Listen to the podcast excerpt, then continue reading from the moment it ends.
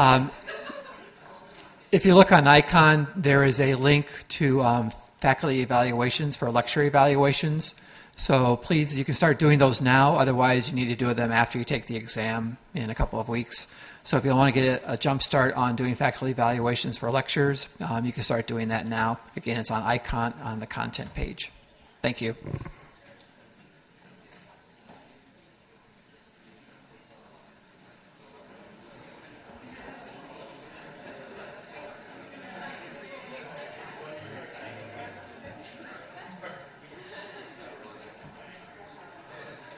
Morning.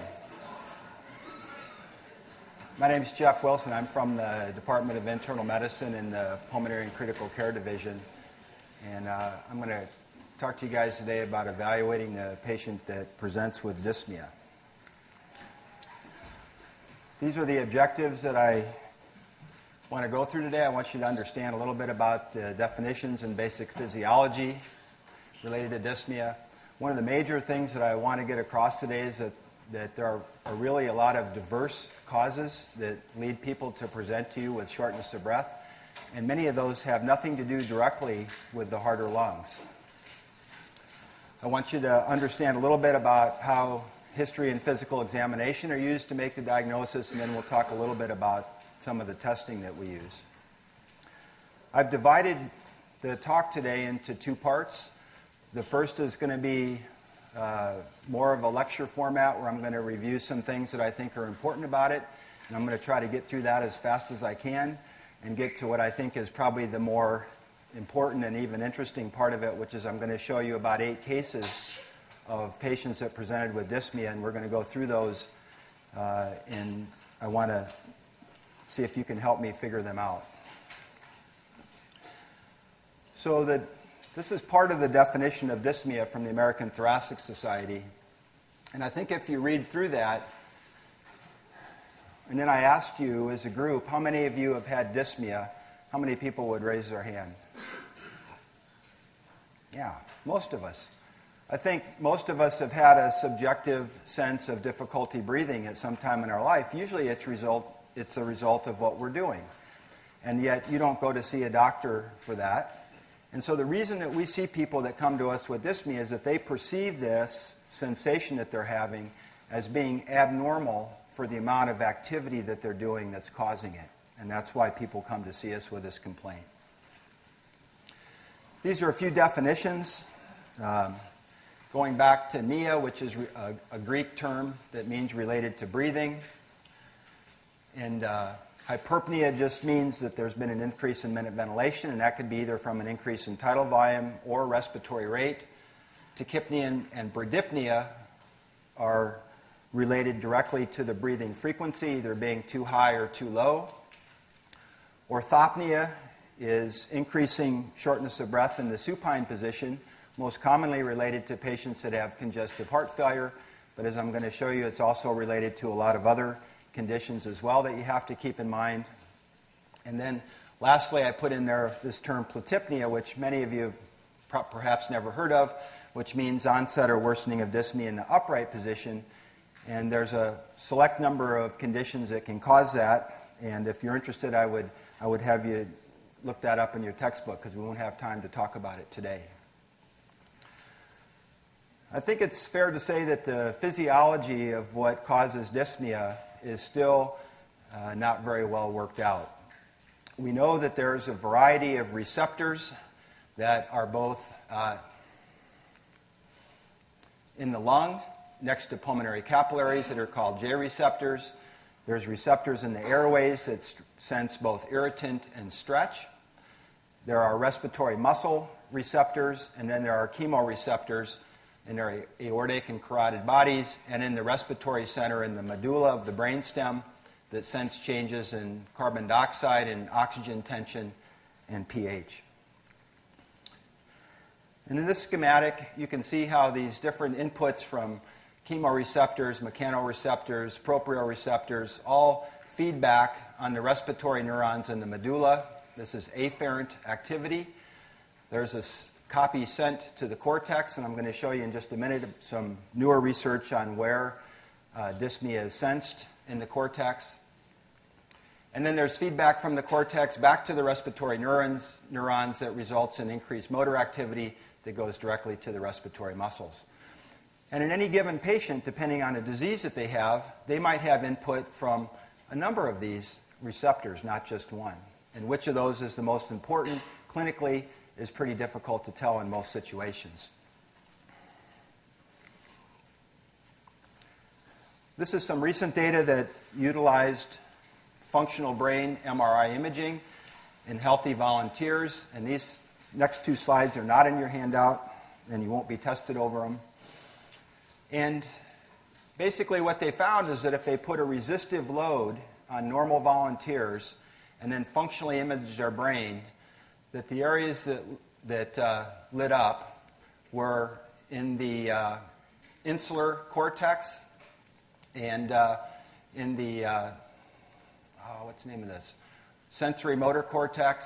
You can tell I'm a lung doctor, not a neurophysiologist.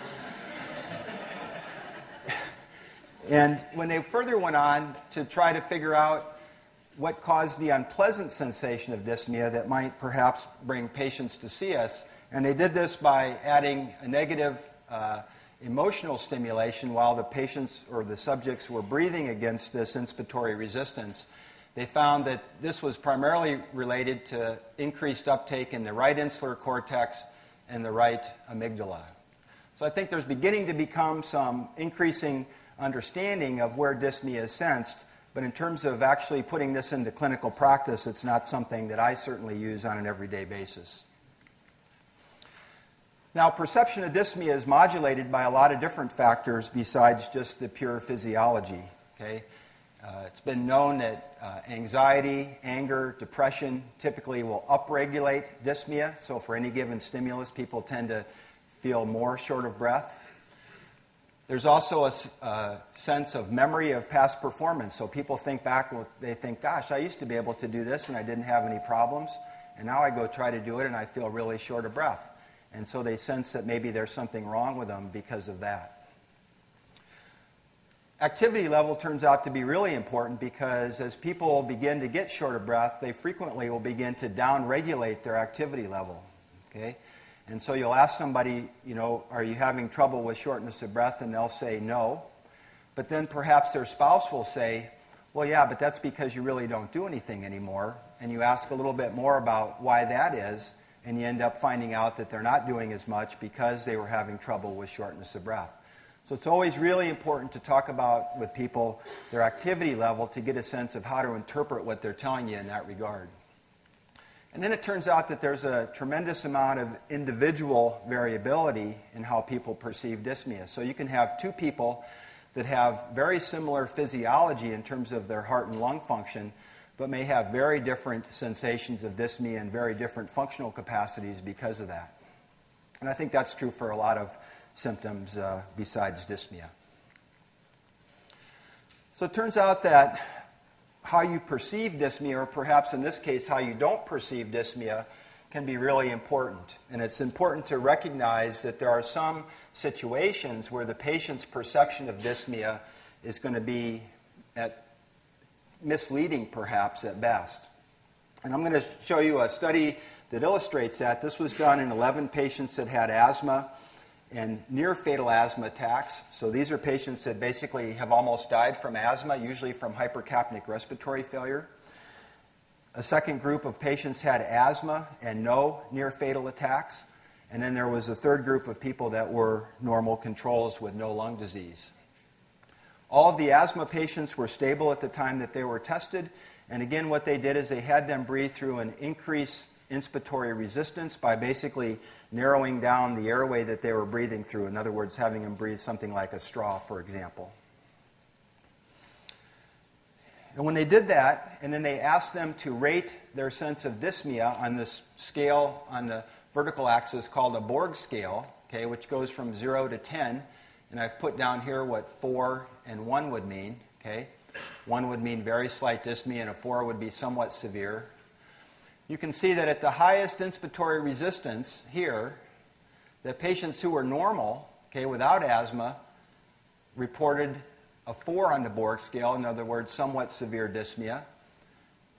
People that had near fatal asthma, however, barely perceived that as being troublesome at all to them. Okay? When the asthmatics without near fatal asthma were somewhere in the middle. So what this means clinically is, is that you have to be careful when you talk about patients with dyspnea because some people and some asthmatics in particular are what we call poor perceivers of asthma, meaning that they don't perceive their asthma symptoms.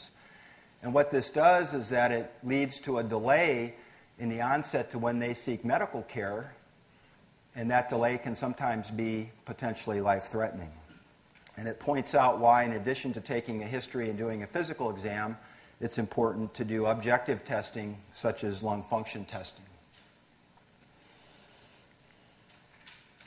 Now, there's a lot of different causes of dyspnea, as we talked about. And, uh, for example, people with anemia can have dyspnea because their aerobic capacity is less. They use uh, more anaerobic metabolism when they exercise or do things. They produce lactic acid from that. Lactic acid gets buffered to form carbon dioxide, which then they have to excrete through their lungs. And so people with anemia, for example, something not to do with either the heart or the lung directly, can present to you with shortness, with abnormal shortness of breath. We talked a little bit about anxiety and psychological factors. Cardiovascular disorders of any kind, so this could be congestive heart failure, angina, valvular heart disease, can all present as a, one of the presenting symptoms of dyspnea. Metabolic disorders, such as a metabolic acidosis, which leads to increased minute ventilation to compensate for it, can lead to shortness of breath. One of the more common things that we see nowadays is patients with obesity and or deconditioning presenting with shortness of breath and trying to sort out whether their symptoms are due specifically to those two factors or something uh, else can sometimes be challenging. And then there's a whole group of pulmonary disorders, so anything that affects the airway, like asthma, parenchymal lung disease, for example, the disease such as idiopathic pulmonary fibrosis, pleural disease, chest wall disease, pulmonary vascular disease, such as a pulmonary embolism, can all present with shortness of breath as the primary symptom. And then there's a group of disorders that affect primarily the respiratory muscles that are often unappreciated or underappreciated that can also lead to patients with shortness of breath. And I'm going to show you some examples of many of these here in the second half of the hour. Now, if you look in a clinic, a referral clinic at a referral center like, like ours, and you look at uh, the causes of dyspnea, this is what one study found is that there was a significant number of patients that presented with lung disease, so asthma, interstitial lung disease, chronic obstructive pulmonary disease, patients with heart problems, upper airway problems, deconditioning, gastroesophageal reflux can actually cause dyspnea when people wake up at night and have uh, uh, acid that's reflected up into the back of their throat that can sometimes get down into their uh, vocal cord area, and then a variety of other things.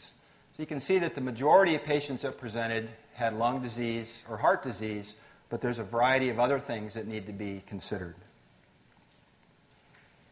So when you take a history for somebody that comes in with dyspnea, it'd be very similar to what you've been taught to do for any symptom. Okay?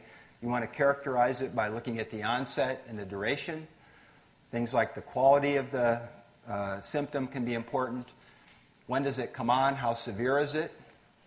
What makes it better or worse? What's the exercise capacity? For example, I had a, a gentleman who was 80 or so who came to clinic because he found that when he walked two miles back to his pond, his uh, favorite fishing pond, carrying his uh, bucket that had weighed about 20 pounds, and after he went up several hills, that he was starting to get short of breath, and he didn't like that. Okay. Well, when you hear that story, you begin to be less concerned than the person who may come to you and say they're so short of breath that now they can't walk room to room in their house. So you always want to talk about with a patient what, what is it that they're able to do and what's provoking their symptoms. And then there's associated symptoms, for example, is the patient having a fever, increasing cough and sputum production that might indicate an infection? Are they having uh, orthopnea, paroxysmal nocturnal dyspnea, and bilateral leg swelling that might signify that they're having congestive heart failure? So associated symptoms turn out to be really important. And if you think about how a symptom presents with dyspnea, that can be very important. So if you look at the differential diagnosis, for example, of somebody that presents with the abrupt onset of dyspnea, it's fairly limited. Okay? You can have people that can present with a pulmonary embolism. Okay? Now, it's important to recognize that pulmonary embolism can also present more insidiously, but pulmonary embolism is one of the common diseases that we see that presents with a very abrupt onset of shortness of breath. Likewise, people that have a pneumothorax or collapsed lung. Asthma can also present with abrupt onset dyspnea, although it can also present uh, more chronically. People with fast heart rhythms, an angina equivalent, in other words, cardiac ischemia that's presenting primarily as dyspnea, an inhalation injury, or an upper airway obstruction are all things that tend to present very quickly at times. Now, when you talk about what happens when the person lies down, it's common that people will tell you that they have what we call orthopnea, which is increasing shortness of breath in the supine position. And commonly, that's thought of as being due to heart failure because when you lay down at night and you assume the recumbent position, if you have interstitial edema in your legs, that gets reabsorbed back into your circulation. The pulmonary venous pressure goes up in your lungs, and you can actually get early pulmonary edema. Okay? But it's important to recognize that there's a number of other things that can cause orthopnea. COPD and asthma can do it. People with diaphragmatic weakness can have orthopnea because when they lay down at night and their abdominal contents start to push up on their chest wall because their diaphragms are weak, that can encroach on the chest and cause uh, orthopnea. People that have large abdomens from either obesity, ascites, pregnancy, can have trouble laying down at night because of shortness of breath.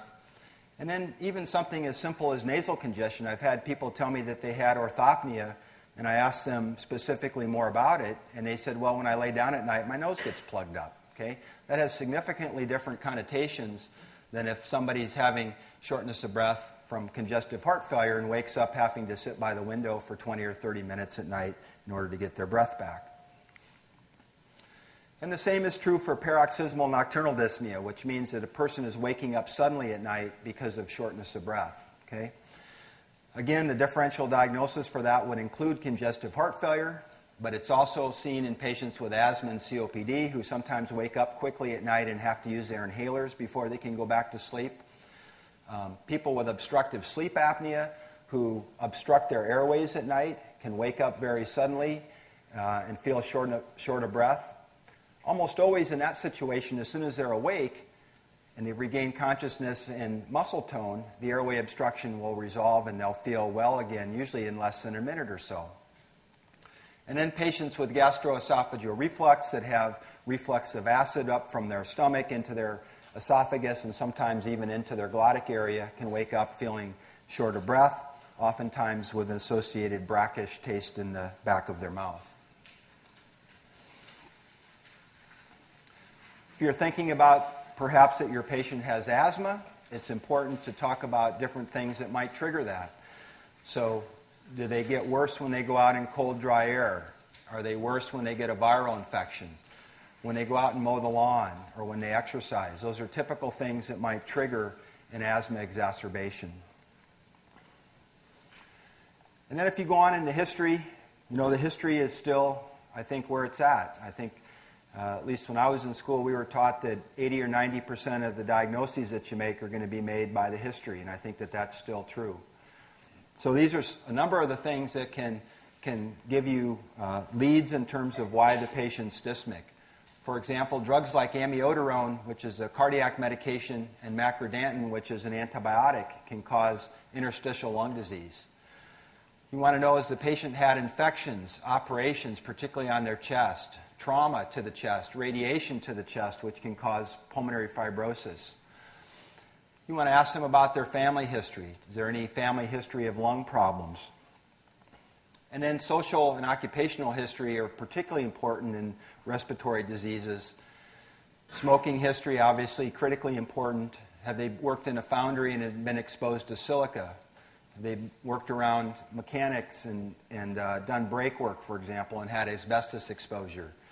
Both of those uh, particles can cause chronic interstitial lung disease. And then in the review of symptoms, you want to ask about other things that might give you some uh, hint as to where the problem may lie.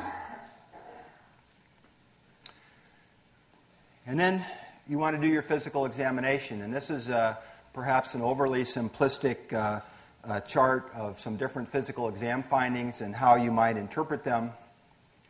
And I'm just going to go over some of these. For example, if you're watching the patient and they're doing what's called pursed lip breathing, okay? You've probably seen some, some of you have seen somebody pursed lip breathe. It's when they take a breath in through their nose and blow it out through their lips with their lips pursed. And what that does is it pr- promotes a back pressure in the airway that tends to splint the airway open because patients with chronic obstructive pulmonary disease tend to have what we call dynamic airways collapse, and that can help to prevent that. So if you see pursed lip breathing, you have a pretty good sense that that person has chronic obstructive pulmonary disease. Jugular venous distension, so you examine the neck veins and they're elevated, tells you that there's an elevated right atrial pressure. Doesn't tell you why, and there's a lot of diseases that can do that. Diminished breath sound intensity would be common diffusely in patients with obstructive airways disease, so severe COPD. It might be unilateral with somebody with a pneumothorax or collapse of their lung. When you hear those musical sounds of wheezing, we typical, typically think of that as being associated with asthma or COPD, but remember that there's other things that can cause wheezing, such as congestive heart failure and the term cardiac asthma. Inspiratory crackles, typically associated with interstitial lung disease or heart failure. An S3 gallop on cardiac exam in an uh, older person signifies ventricular dysfunction suggestive of congestive heart failure. Finger clubbing can be associated with a lot of different diseases. Finger clubbing is when your, your fingernails uh, get kind of a uh, convex shape to them. So they kind of they bow out like that. And there's some other findings as well that you can, perhaps you've read about or will read about. And it's been associated with lung cancer, uh, several kinds of interstitial lung disease, chronic infections like cystic fibrosis patients get. And then edema of extremities, you know, if it's bilateral, suggesting congestive heart failure or some other type of elevation of uh, systemic venous pressure, or if it's unilateral, perhaps suggesting a deep venous thrombosis, and, uh, and which would make one think of perhaps pulmonary embolism as the cause of the shortness of breath. This is a list of uh, potential physical exam findings, and you can see that the majority of these are focused on the cardiorespiratory system. So here's a, some different uh, tests that you might think about in patients that have uh, dyspnea, and it should be directed after you've done your history and physical examination. You'll be learning, I think, more about these as the year goes on, and certainly next year. If you're concerned about obstructive or restrictive lung disease, we would do pulmonary function testing, okay? Measuring uh, forced vital capacity, forced expiratory volume in one second, et cetera. For somebody that has lung disease or congestive heart failure, you might think about doing a chest x-ray. If you're worried that they're having coronary artery disease, you might do an electrocardiogram, either at rest or with exercise. If you're worried about asthma, but they have normal lung function at rest, you might do something to provoke an asthma attack. And this could be something like an exercise test, which can provoke asthma, or a methacholine challenge test, where you give a substance that tends to cause bronchoconstriction in people that have asthma, but not in normals. If you're worried about the heart and valvular heart disease or heart failure, you can do an echocardiogram. If you're worried that the patient has anemia or thyroid disease, you can check the function of those. Pulmonary embolism, we typically now evaluate with a chest CT scan rather than a ventilation perfusion lung scan, but either of those are used in certain circumstances. And then when we're perplexed after doing a complete history and physical and we, and we don't have any clue and after some regular testing still don't understand why the person's having shortness of breath, we might do a cardiopulmonary exercise test which gives us an integrated understanding of the physiology during exercise and helps us sort out is there a heart problem, a lung problem, or really no problem. So that's a really brief overview of some of the tests that you can think about given the differential diagnosis that you've generated from the history and physical examination. Now, one particular test that's still, I think, in the newer range that I'll talk about briefly is uh, uh, brain natriuretic peptide levels. And uh, BNP, as it's uh, called for short, has been shown to be released from ventricular myocardium, either the right or left ventricle, in response to elevations of end diastolic pressure and volume. And it's seen in congestive heart failure as well as several other uh, diseases that can affect the ventricles.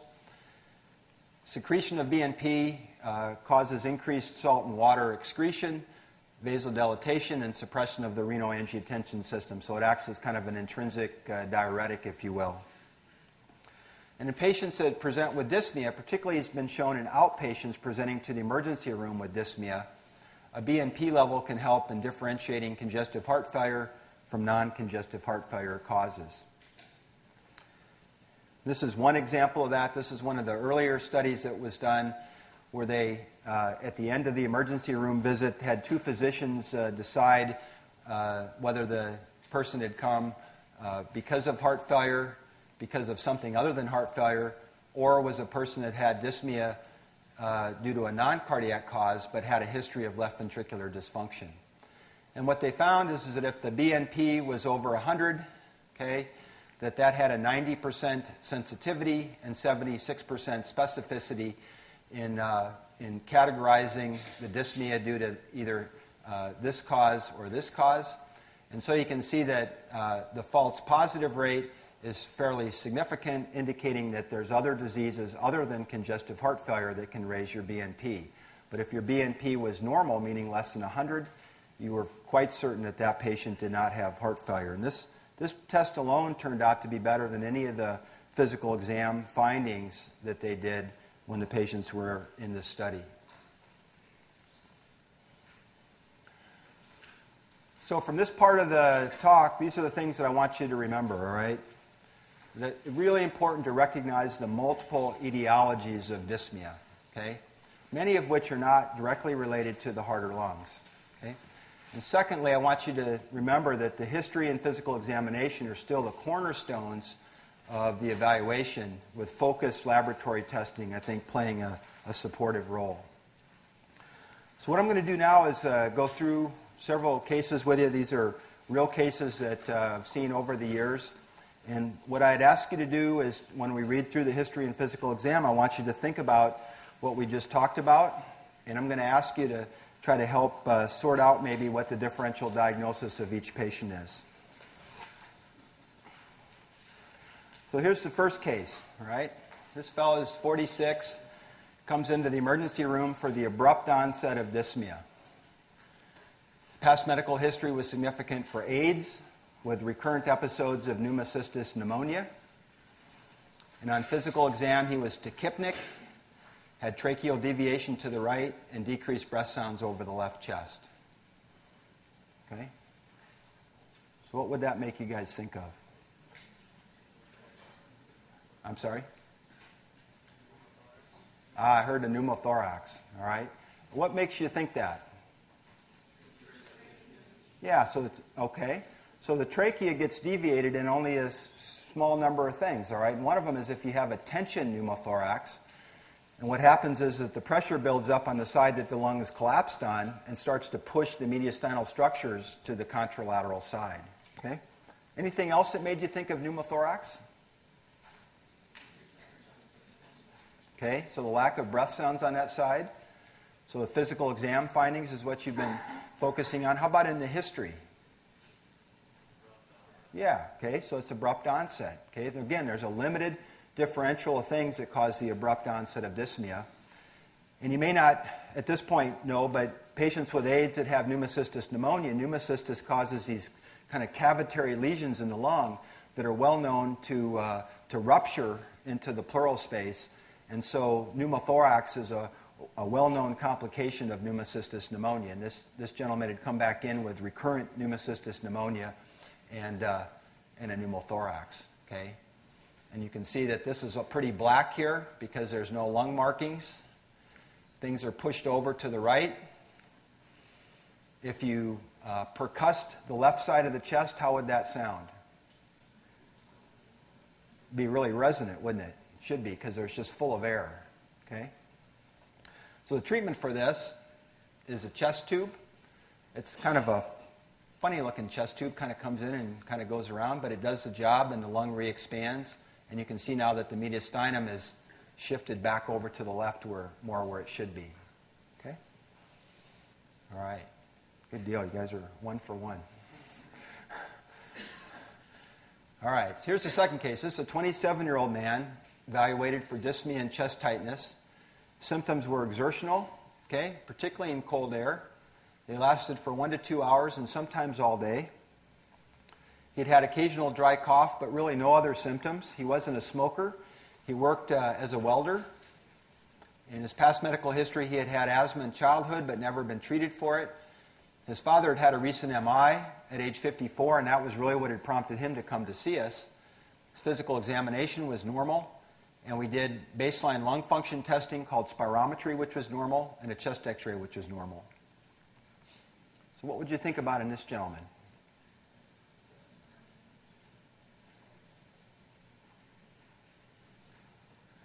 You guys are a lot smarter than sometimes you give yourselves credit for. Asthma, all right. And why do you think that?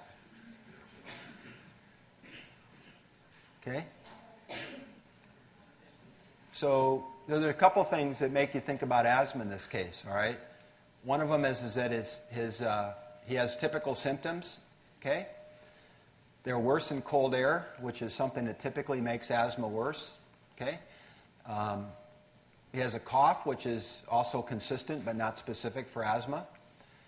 He works as a welder, okay? Welding fumes are well known to, to cause irritation of the lungs and can cause bronchospasm.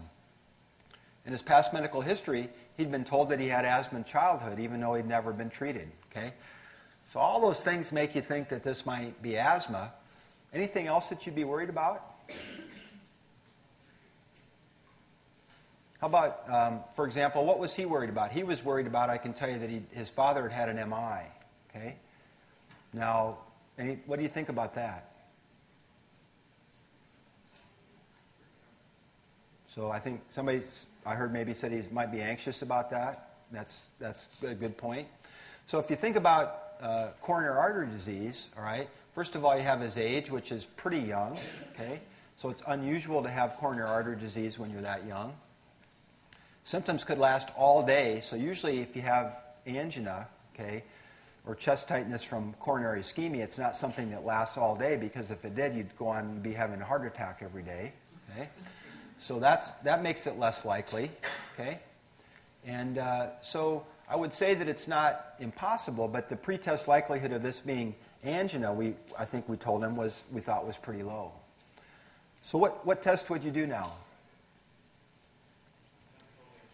Oh, God, you guys are way too smart. Did they get into the, into the uh, computer? All right, perfect. All right, so, so we did a methacholine challenge. There's two things that we could have done. All right, we could have done an exercise test and exercised him, uh, and then after exercise, see if he had exercise-induced bronchoconstriction, um, or we could try to provoke it with a methacholine challenge.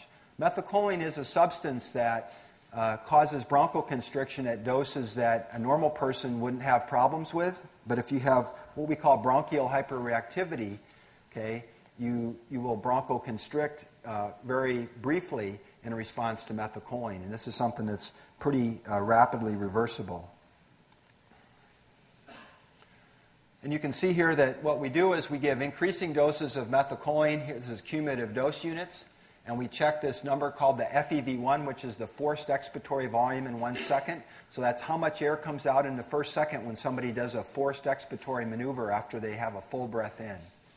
And you can see that his FEV1 was coming along pretty good here until he got out to this dose, and then it just dropped over 40%. So this is a markedly uh, positive test. And this patient got treated uh, for asthma with inhaled corticosteroids and inhaled bronchodilators and had uh, improvement in his symptoms. What would a normal person's Um, a norm- at the doses that we use, um, this would just be flat across. Okay? If you give enough methacholine, you know, if, if you get out to, you know, this kind of, we only go up to 100 in our lab, but if you give enough, you can cause anybody to bronchoconstrict. So it's, a, it's just a matter of giving, you know, the right amount. So there's a third case. So this is a 62-year-old man evaluated for a dry cough of two years duration, progressive dyspnea over the last year, no fever, weight loss, chest pain, hemoptysis, or other symptoms. He was a smoker, and he had no occupational exposures. And on physical exam, he was short of breath with minor exertion. He had bilateral dry inspiratory crackles, and he had clubbing of the fingernails. This one's a little tougher. What do you think about this gentleman?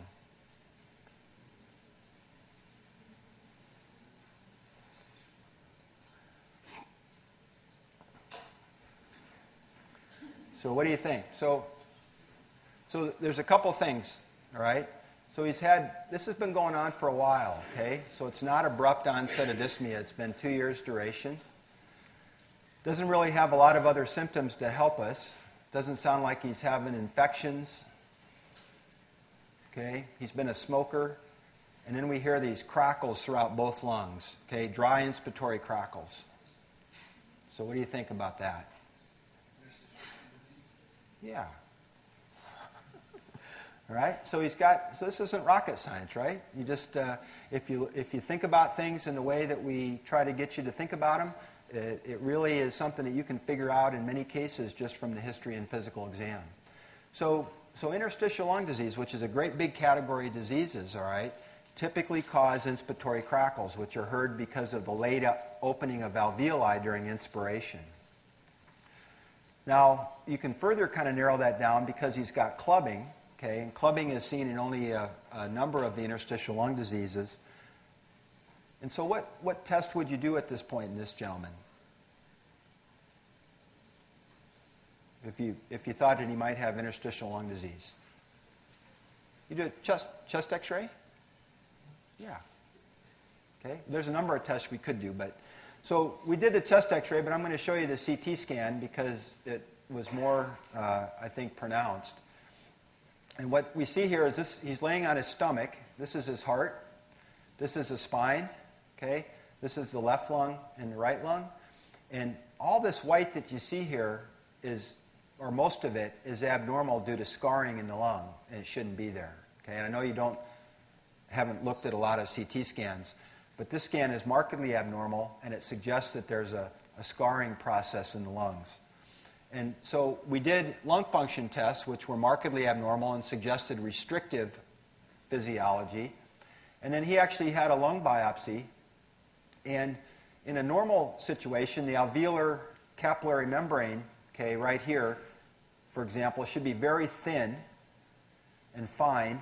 And here you see that it's expanded in all these areas because of the influx of uh, inflammatory cells and, uh, and fibroblasts. Okay? And so this is a markedly abnormal biopsy, and this fellow was diagnosed with interstitial lung disease, a form called usual interstitial pneumonia, otherwise known as idiopathic pulmonary fibrosis, where people get scarring in their lungs. And the term idiopathic refers to the fact that the doctors were not smart enough to figure out why it happened. Okay? All right.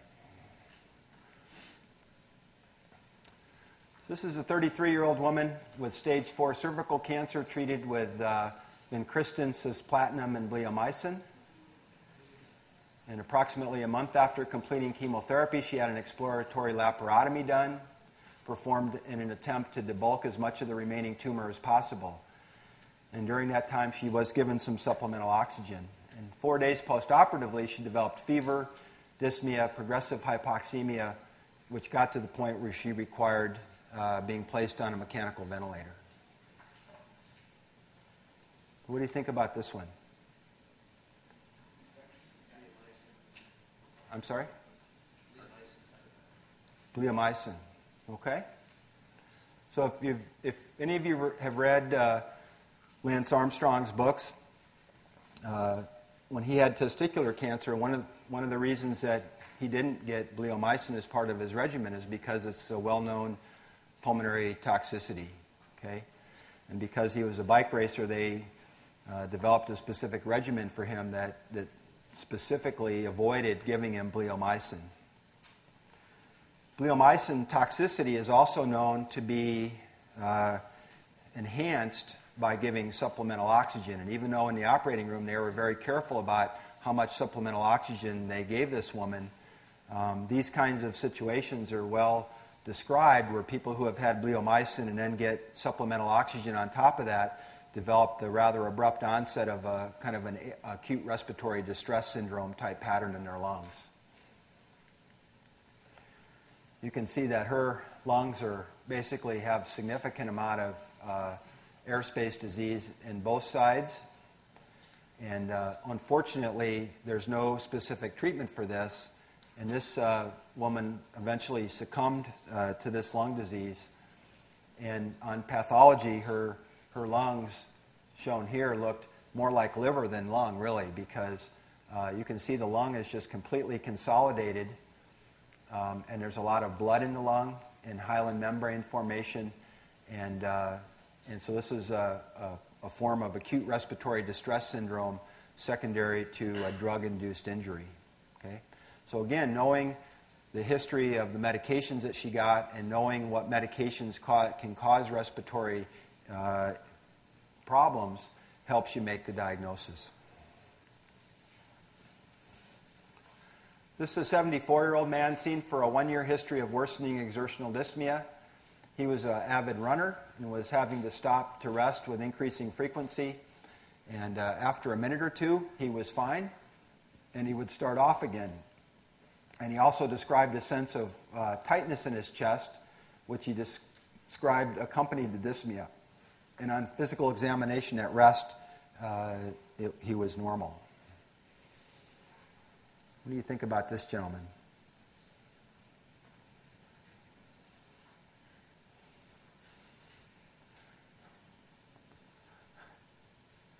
Oh, come on, you guys. Angina, all right. What makes you think he has angina? It's a good thought. Who said angina? Raise your hand. Yeah, good deal. Good. That's a good answer. What? I'm sorry? Yeah, so he's got exertional symptoms that get better right away with rest. Okay? And his age. Okay? And he's a man, which is another risk factor for having coronary disease. So, and, and so he's not having chest pain, but many times angina doesn't always present with pain. It can present in a lot of different ways with shortness of breath or tightness. And so, what, what should we do with this fellow to evaluate this more? Okay, so we do an EKG. And so we did an EKG at rest, and it was normal. So then what should we do? Ah, right, man. So we ex- exercise him, all right? So this is what happened when we exercised him, all right? Have you been through electrocardiograms at all? Kind of? All right. So, so, so I want to ask you to interpret this. But, so the QRS interval represents the electrical uh, activation or depolarization of the ventricle, and the T wave here is the repolarization of the ventricle, all right? And in between the QRS and the T wave is a segment called the ST segment. Okay? And, at, and here it's pretty normal, but with exercise, you see how it drops down here? And he has, you know, really prominent here, but all throughout the lateral chest leads, V4, V5, and C, V6, he's got somewhere between probably 3 and 4 millimeters of ST depression with exercise, which is a pretty good indicator of exercise-induced ischemia. And he went on to have a cardiac catheterization done and had uh, revascularization of his coronary artery disease. Okay? Very good. So now we've got a 33-year-old woman admitted to the hospital with diabetic ketoacidosis. Blood gas on admission shows elevated CO2 and a low PO2 but she denied any dyspnea whatsoever, okay? Any other cardiorespiratory symptoms. And of note, when I talked to her mother, her mother said that the only thing she could remember was that when she took her to swimming lessons at age 10, the swimming instructors had brought her back saying that she couldn't take swimming lessons because she couldn't take a big enough breath in and she would sink to the bottom of the pool. Okay? I'd never heard that before. um, physical examination revealed decreased breath sounds bilaterally without wheezing or crackles. She had marked use of her accessory respiratory muscles, so you know we usually look for that here. So you see people kind of going like this. They're using their sternocleidomastoids to elevate their rib cage and breathe. And uh, she had paradoxical inward movement of her abdomen during inspiration. So, what do you think about this one? There is something wrong with the diaphragm. Okay? What makes you think that? It's a good, good answer. What makes you, what, what clues you off that there's something wrong with the diaphragm? Yeah, so that's one. Okay? And I want you to, you don't have to do it now, but sometime put your hand on your chest and your abdomen and take a breath in. Okay?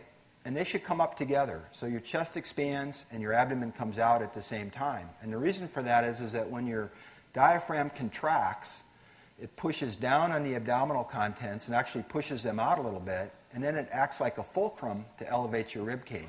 Okay? So the normal pattern of breathing is for your chest and your abdomen to come out together.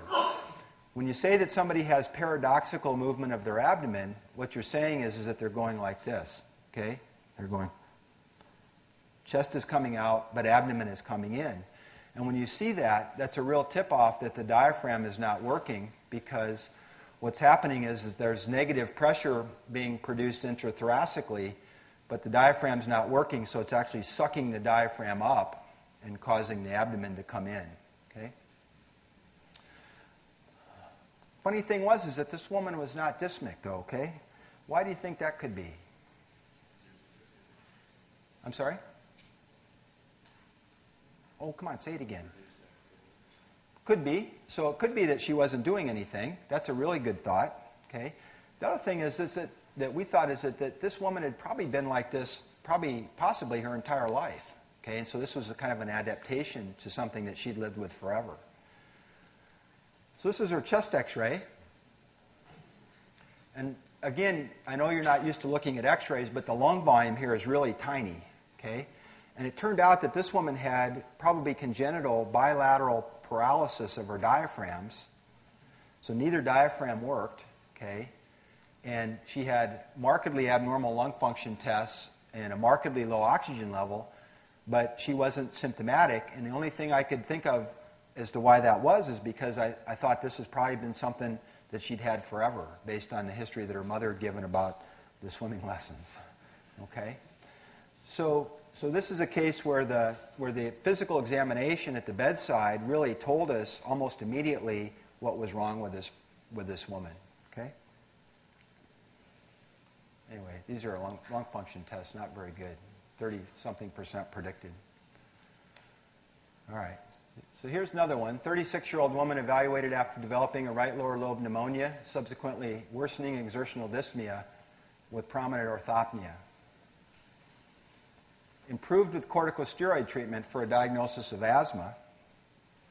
It also had hoarseness of her voice that also improved with corticosteroids.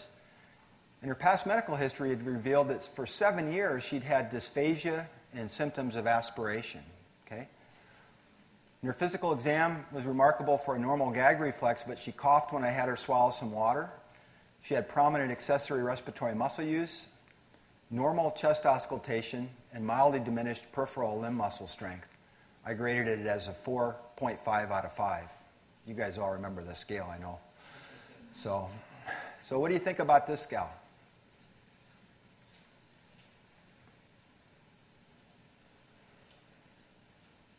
on, you're, you're six for six. She's got some kind of neurological problem, doesn't she? And what makes you think that? Uh huh. Yeah, so there's, there's a whole number of uh, problems here that go way beyond what you would expect to see in somebody that has asthma, okay? when we sent her, and so we sent her to the pulmonary function lab, and the technician called me from the pulmonary function lab, and this is her flow volume loop. So this is expiratory flow, okay, and this is inspiratory, and this is volume on the horizontal axis. And what she called me to tell me about was, you know, they look for reproducibility of the test. And she said, every time I have her do it again, it gets less. So the first one was here, and then it was here, and then it was here, and it kept going this way, okay? So she kept doing worse with each breath in, okay? So what do you think about that now? So she's got a neuromuscular problem, and every and the more she does, the worse she gets. Okay, and she's a young woman, and the diagnosis when we gave her Tensilon in the pulmonary function lab, okay, was is that she had myasthenia gravis. Okay. And myasthenia gravis is a disease where you form autoantibodies to acetylcholine receptors that block the neuromuscular junction and so the more you try to do, so people fatigue with activity, okay? And this is sometimes treated with prednisone, so the fact that she got better with prednisone had nothing to do with that she had asthma, it's that they were treating myasthenia, okay? So she got treated with myasthenia and all of her symptoms went away. Now, the, one of the really take-home, probably the, one of the most important things I want to tell you about this woman is, is that Sometimes when doctors have a hard time figuring out what's wrong with somebody, they start to blame it on the patient. And this woman's doctor had told her that she was an hysterical housewife. Okay? And uh, this was after you know all these symptoms that they hadn't been able to figure out. And so one of the main messages I want to give you today, along with how to evaluate people with dyspnea, is if you're having trouble figuring it out, keep looking. Okay, don't give up because uh, it turns out that more often than not, there's something really often wrong with the patient, and you don't want to assume that there isn't prematurely. Okay? So I've got the only other I've got one more case, and I'm, it's we're out of time, but I'll just go through this just really quickly. So this is a woman I saw with 62 evaluation of dyspnea. As a young adult, she'd been a world-class bicyclist, and she continued to ride up to 50 miles a day at age 62, but she came to me because she was frustrated that she couldn't keep up with her peers that she was riding with, many of whom turned out were in their like 30s and 40s. Okay. On exam, she was slightly hypertensive, otherwise normal. We checked her PF pulmonary function tests, her chest X-ray, her hemoglobin, her thyroid test. They were all normal. And so, you know, I thought, God, if this lady can ride 50 miles a day at age 62 and all these other things are normal, I think it's unlikely that anything's seriously wrong with her. So we did a cardiopulmonary exercise test, and her maximal oxygen consumption was 143% of predicted, which is markedly, you know, above normal. So, so we were able to tell this lady based on, you know, these different evaluations that there was really nothing wrong with her, which she didn't believe. all right. So here's the diagnosis, all right? If you have questions, uh, come up and, and see me after class here. Thank you.